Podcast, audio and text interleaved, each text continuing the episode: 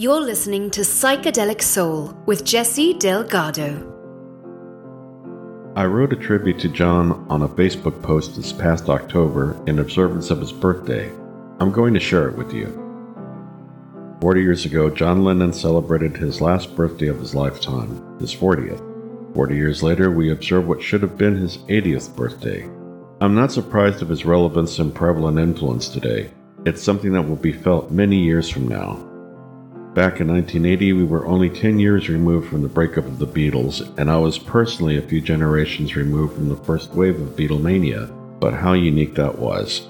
It was thought of initially as a fad.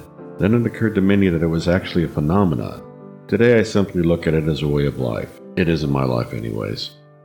As for the man himself, I loved his music, I laughed at his humor, I was surprised by his public codependency of his wife, I was put off by some of the things he used to say and lash out at specific people. I thought he could be a real jerk at times. I was amazed at his talent, and I was shocked by the way he died. He could be an expansive thinker, and he could be narrow minded. He could be a wonderful guy, and he could be cruel.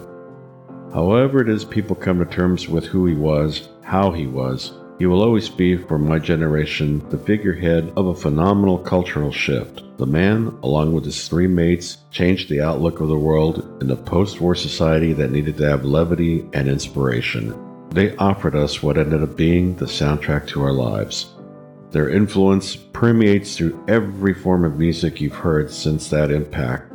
Country, jazz fusion, heavy metal, alternative, R&B, goth, dream pop, any style worth listening to wears its Beatle influence openly.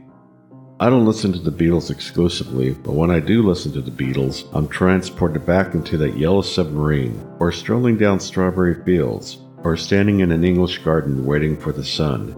Here comes the sun now.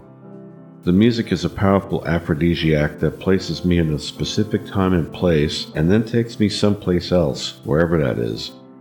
So after all these years, I'm still singing the long fade out to Hey Jude, still believing we can work it out, still looking up to the sky to see Lucy, or just simply imagining a better world for us all, with no heaven or hell, above us only skies.